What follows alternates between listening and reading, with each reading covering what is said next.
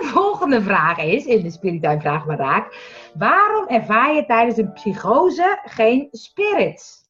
Oeh. Nou, dat is best een aardige vraag. Dan gaan we eens eens eventjes, we hebben gekeken, wat is nou eigenlijk psychose? Hè? Nou, we hebben het even, even opge- opgezocht om het precies goed te, eh, te formuleren. Een psychose is een toestand waarbij iemand zijn grip op de realiteit kwijt is. Hij ziet of hoort soms dingen die er niet zijn, hallucinaties. En is ervan overtuigd dat bepaalde ideeën die niet kloppen. Is overtuigd van bepaalde ideeën die niet kloppen. Dus, nou ja, eigenlijk dus een beetje, de rea- het gaat eigenlijk over de realiteit kwijt zijn. Ja. Maar goed, dat zouden mensen natuurlijk ook kunnen zeggen als je spirituele wereld voelt. Ja, Ehm, het is wel grappig, ja.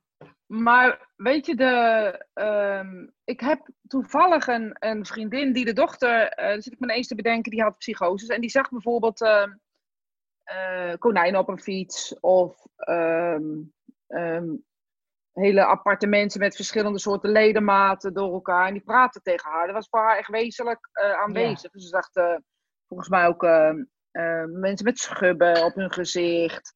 En met ehm, hele rare ledematen, met dingen die niet klopten. En, ehm, dus ze wist, in, ook, zelfs in haar psychose, wist ze, dit is niet echt.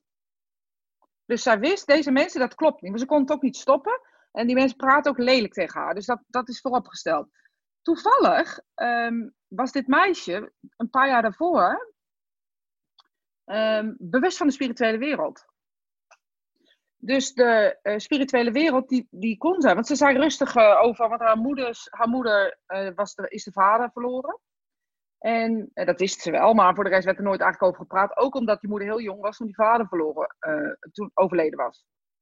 En ineens, uit het niets, zegt ze tegen die moeder... ehm, allemaal dingen in de herinnering van die vader. Dus op hoe een medium dat zou doen. Dus bijvoorbeeld...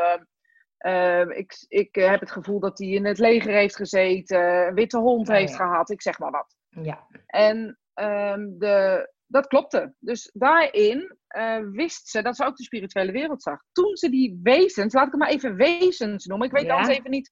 eh, toen kwam ze erachter, want eerst kwam ze naar mij toe van ze ziet allemaal gekke dingen. Zou ze, hè, mensen denken altijd de spirituele wereld is slecht. Ja. Eh, zou ze dat zien? Zei, nou, dit is echt de spirituele wereld niet. Je ziet wat anders aan de hand. Volgens mij moet je met haar naar een dokter. En dat hebben ze gedaan. En toen bleek inderdaad dat ze psychose had en een schizofrene ehm, eh, aandoening aan het ontwikkelen was. Ik wist niet dat je dat dan kon ontwikkelen, Nee, maar dat schijnt dus wel, wist ik ook niet. Ehm, en op dat moment heeft ze ook nooit de spirituele wereld meer gevoeld. Oh nee? Dus nee, het is zo dat er, ik heb het al vaker over gehad, dat er bepaalde hersen ehm, gedeeltes, eh, dat is de broca en nog een, ik kan er nu even zo Ah, gauw ja. niet opkomen. En die lichten op, zeg maar, Wernees volgens mij. Die lichten op op het moment dat er schizofrene activiteiten in je hoofd zijn. En dat, dat is heel duidelijk, want dan zien ze ook die beelden. De, een van deze gebieden wordt dus ook gebruikt ehm, ehm, voor ons communiceren. Maar die worden niet gebruikt met de spirituele wereld Dus het zijn andere gebieden. Andere gebieden. Dat zijn negatieve gebieden, noemen ze het. Dat zijn gebieden die alleen maar die negatieve stem bijvoorbeeld uitzenden. Dus in een psychose zijn die, die gebieden actief. En als die gebieden actief zijn, kunnen er niet, niet nog meer actieve eh, Oh, gebieden ja. zijn in je hersens. Dus dat betekent dat als je de spirituele wereld voelt en je, vo- je hebt een psychose, eh, dat ik denk dat het daardoor niet samenkomt. Maar ik zou het een interessante vraag vinden voor een psychiater die gelooft in eh, communicatie met de spirituele wereld. Want kijk, als je iemand ehm, treft, oh, sorry, die niet ehm, ehm, eh, gelooft in de spirituele wereld, dan zullen ze alles afdoen als een eh, waanvoorstelling. Ja. Dus het is ook denk ik boeiend om te kijken, als iemand er wel in gelooft, eh, wat, wat, zeg maar, wat dan het verschil is. Ja, want je kan dus niet, als je dus, wat je zegt, hè, bepaalde ge- gebieden lichten op als je contact hebt met de spirituele wereld. Daar moet je ook een soort relaxedheid in hebben of zo, een soort ontspannenheid. En dat heb je niet in een psychose natuurlijk. Nee, natuurlijk niet. Mensen hebben ook met angst te maken. Ja, En, en ah, ehm, ik meen eh, te, te herinneren. Ik zit me ineens te bedenken dat ik nog een ander voorbeeld heb. Dat schiet ineens zo in mijn hoofd. Een vriendin van mij is overleden.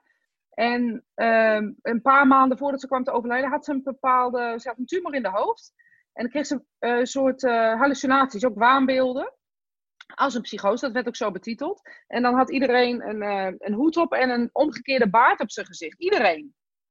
Dus ergens in haar hoofd was een soort kortsluiting dat iedereen dat op, op zijn hoofd geprojecteerd kreeg. Ik zeg maar, weet je wat ik dan fascinerend vind? Dat het altijd op iemands hoofd zit. Ik zeg dus je mikt het wel goed, zeg maar. Dus, weet je, dus je hoofd mikt het wel goed. Dus je, de invulling van je systeem, ehm, net als bij Snapchat dat je die filtertjes soms ja, her en der hebt, mikt, de hallucinatie dat dus wel, of de psychose dat wel goed op het gezicht. Alleen de baarden zaten altijd omgekeerd. Dus ze zag het ook uh, uh, andersom. En eh, toen kreeg ze medicijnen om het vocht af te drijven rond de tumor. En toen zakte het weg. En toen heb ik gevraagd tegen welk gebied het aan, dan, want dan wil ik het aan weten. Dus ik heb ja. gewoon de dokter gevraagd. En die zei tegen het gebied waar ook psychoses zijn. Daarom was het geen psychose, maar leek het op een psychose. En dan noemen ze het hallucinaties. Ja, dus, dus dat, ja. het gaat er denk ik om wat wordt er geactiveerd. Dus we kunnen denk ik ook wel stellen dat een psychose of een schizofrenie of wat dan ook ook wel echt wel een ziekte is. Ja, precies. Uh, die, die zich in zijn, of een kortsluiting die in je hersens uh, voordoet, zeg maar, of die naar boven komt. Ja, dus me wel eng, jij niet? Ja, dus je kan mensen eigenlijk ook niet aanleren, denk ik dan, om in een psychose een soort spirituele wereld te contacten. Want die, die, dat klopt niet bij elkaar, lijkt Nee, dat, maar die mensen zijn ook uh, bezig met andere dingen. Dus de gevoeligheid is gericht op er, ergens anders op of zo. Ja. Ik weet ook wel, als ik over, over beide uh, gevallen praat. Um, en dat meisje was vrij jong, of is vrij jong nog steeds. En um, dat ze ook echt wel wist wanneer het niet echt was. Dus dat is ook grappig. Dus maar dat is volgens mij niet altijd zo bij psychoses. Nee, dat geloof ik ook niet. Maar dat door een bepaalde therapie of een bepaalde training die zij heeft gehad intern ergens, okay. uh, heeft ze op een gegeven moment geleerd, um, door het ook te zeggen dat ze dingen zag en ook uh, bewust. En er schijnt nu een therapie te zijn.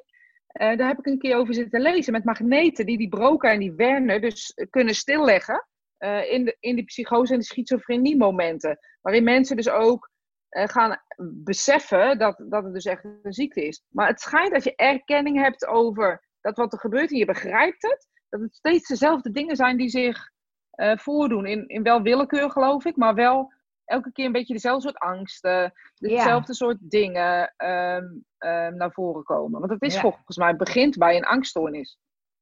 Ja, dat denk ik ook. En het klopt wel wat je zegt. De een ziet dan allemaal mensen en de ander die heeft steeds het idee dat iedereen het op hem gemunt heeft. Of weet je, ja, zoiets. Ja. Iedereen heeft dan een specifiek gebied of zo. En dat blijft een beetje hetzelfde volgens mij. Ja, dat dus denk ik ook. Je ziet het toch ook wel.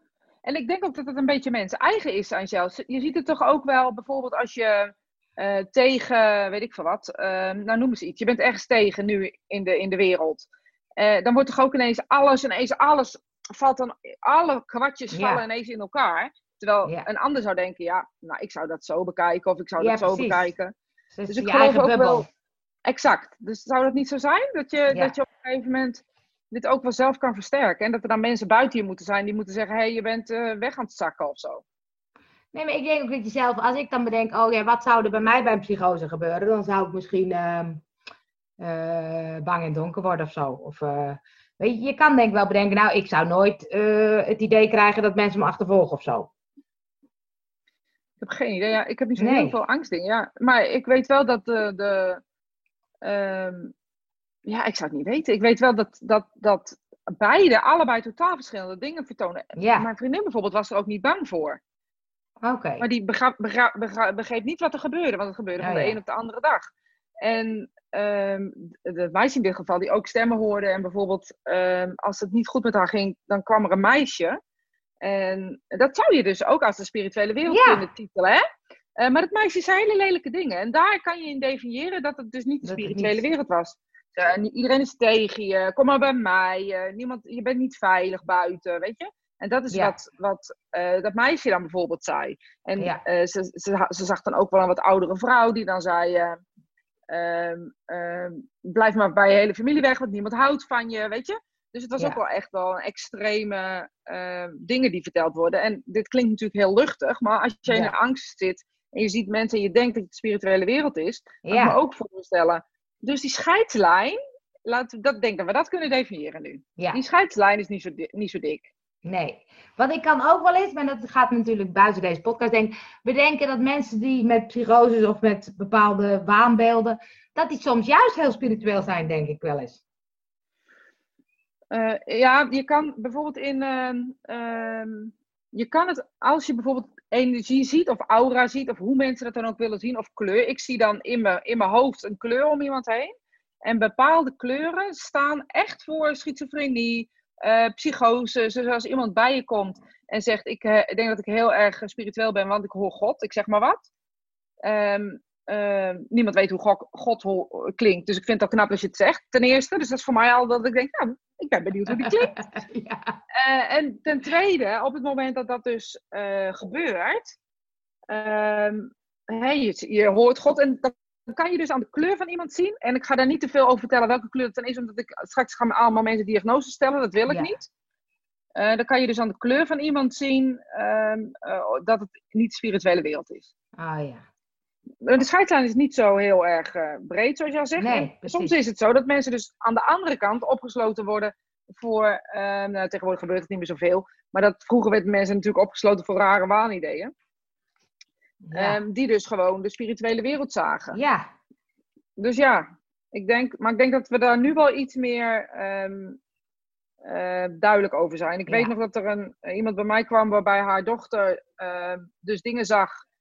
Uh, of nee, het was haar zoon, die zag dingen. En de psychiater, dat liep bij een psychiater, want ze dachten dus dat hij een waanidee had. En de psychiater had gezegd, ja, dit zijn geen waanbeelden. Volgens mij moet je naar iemand toe die, het, die op een andere manier haar kan helpen.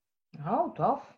En toen kwam ze bij mij en na twee sessies uh, begreep die jongen het. En um, die dacht, oh, dat is, hoort dus gewoon bij mij. Ja, oh, ik heb niks meer van hem gehoord, dus het zal wel goed zijn. Ja, wauw. Nou, dus uh, het is een, uh, een, een, een, een, dunne lijn. Een dunne lijn. maar het is een hele leven een dunne lijn, Angel. Weet je, dat kunnen we concluderen. Is ook, is ook zo. nou, ik kijk uit naar de volgende, Angel. Ik ook.